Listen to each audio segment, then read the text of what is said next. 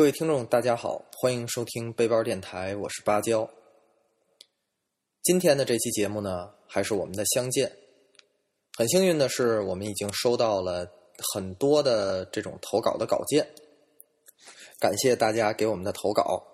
所以我们现在开始就不说自己的故事了，开始去说各位朋友的故事。这个稿件是来自于我们的听众雪莲。当然了，他 QQ 的昵称每天都在变呀，所以我也没办法说他 QQ 昵称了。雪莲呢，在大学四年一直生活在丹东，丹东也算是他的第二故乡了，所以今天他想给大家介绍一下丹东。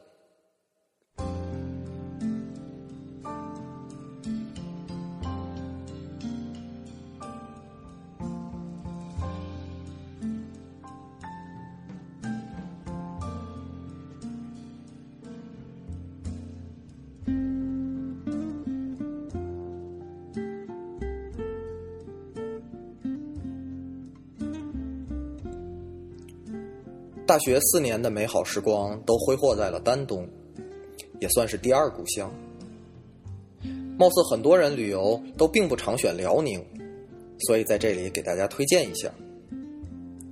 丹东在辽宁的最东边，也是我国版图的最东边，和朝鲜接壤，中间相隔一个众所周知的鸭绿江。当年抗美援朝就是从这儿过去的。从这里也不难看出，丹东地处我国边陲，历来就是军事要塞。提到鸭绿江呢，就要多说几句了。它是中国和朝鲜的界河，对面就是朝鲜的新义州市。夜晚漫步于鸭绿江边，可以看到对岸星星点点的灯光和两三层的小楼。如果你能坐着旅游船只，就可以看到类似中国农村的新义州市了。江上有一座断桥，名字就叫断桥。这座桥其实是鸭绿江上的第一座桥，自一九零九年五月动工，一九一一年十月由当时日本朝鲜总督府铁道局所建。从中方数第四孔为开闭梁，以第四号墩为轴，可旋转九十度，便于过往船只的航行。这座桥最早是铁路桥，所以承载着重大的运输职能。一九五零年十一月到一九五一年二月，也就是朝鲜战争期间，美国为了切断中朝运输线，派出了 B 二九、B 幺七重型轰炸机、F 八零战斗轰炸机，经美军多次的轰炸，这座桥被炸断，成为废桥。中方所剩四孔残桥保留至今，所以就成了断桥，名字也就是这么来的。现在呢是国家级的文物保护单位，不过看看就好，造型还不错。江边有广场，有步行街，是大爷大妈、年轻情侣常去的地方。我觉得广场舞应该少不了。鸭绿江的水是非常清澈的。是因为鸭绿江发源于长白山，和天池是同源，自然清澈。鸭绿江当然是丹东最出名的水了。有关这个，你可以去一个名字叫做鹭江村的地方。字呢还是绿色的绿，这里要念鹭。刨除鹭江村为了发展经济特意种的油菜花不谈，那山那水。都很有想象中的长江三峡的感觉，特别是你要是能躺在小船上，晃晃悠悠、迷迷糊糊，那种感觉很美好。个人认为，这些美好真的很可以为那些没什么机会去知名景点的人提供一种想象的空间，或是能够获取类似的心情和享受。丹东的山，成于长白山脉。比较出名的有室内的锦江山、凤凰山，和好朋友去过。那天正好下午有雾，仙气弥散的感觉，因此也特别勾人想去一览黄山和泰山。还有一个虎山，虎山上的长城可是明长城的最东端了。可能大家都知道大连，但是却不知道丹东。大连是由于日本开发过的关系，所以经济方面比较好一些。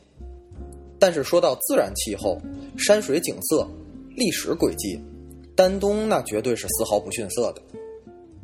而且空气、水和阳光也十分美丽。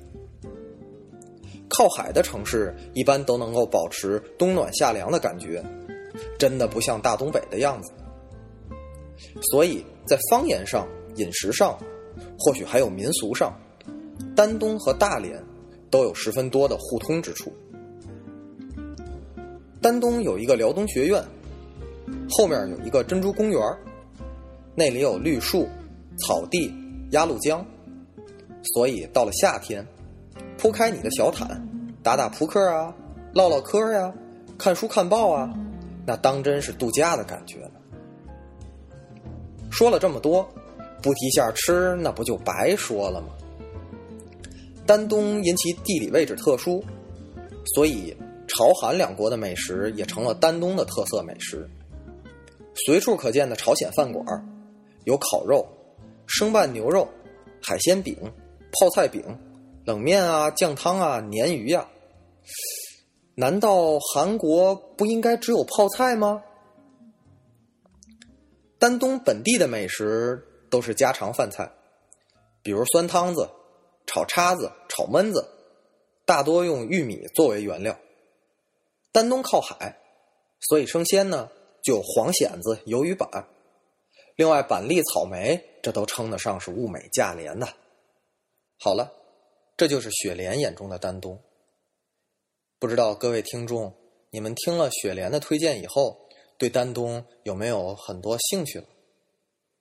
如果你们真的想出游去东北、去辽宁看看，那么不妨去丹东看一眼。感谢雪莲为我们的相见提供的第一个稿件，在此非常感谢。也希望更多的听众为我们的相见节目投稿，可以说说你的家乡。第二故乡、第三故乡，当然还有第四故乡。其实并不需要你把这个地方介绍的多么的详细，也不需要介绍一个多么多么大的地方，哪怕是一个小咖啡厅、一个小书屋，这样都很好。最好是你自己的感受，你自己的故事。一万个人心中有一万个哈利波特嘛。所以说出你的故事，我们来推荐给大家。感谢大家收听背包电台，我是芭蕉，请大家在微信、微博上搜索“背包电台”四个字，与我们互动，欢迎您的参与。